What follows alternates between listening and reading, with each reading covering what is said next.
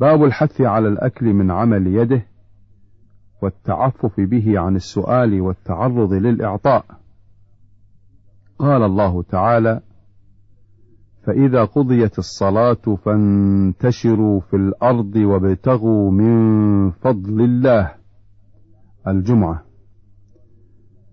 عن أبي عبد الله الزبير بن العوام رضي الله عنه قال قال رسول الله صلى الله عليه وسلم لأن يأخذ أحدكم أحبله ثم يأتي الجبل فيأتي بحزمة من حطب على ظهره فيبيعها فيكف الله بها وجهه خير له من أن يسأل الناس أعطوه أو منعوه.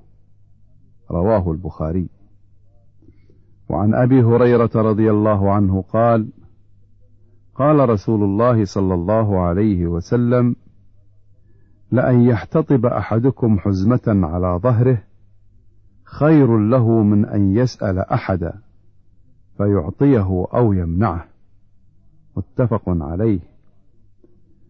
وعنه عن النبي صلى الله عليه وسلم قال كان داود عليه السلام لا يأكل إلا من عمل يده.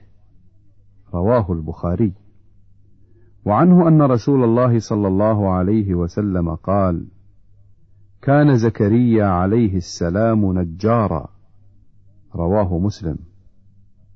وعن المقدام بن معد يكرب رضي الله عنه عن النبي صلى الله عليه وسلم قال ما أكل أحد طعاما قط خيرا من أن يأكل من عمل يده. وإن نبي الله داود صلى الله عليه وسلم كان يأكل من عمل يده.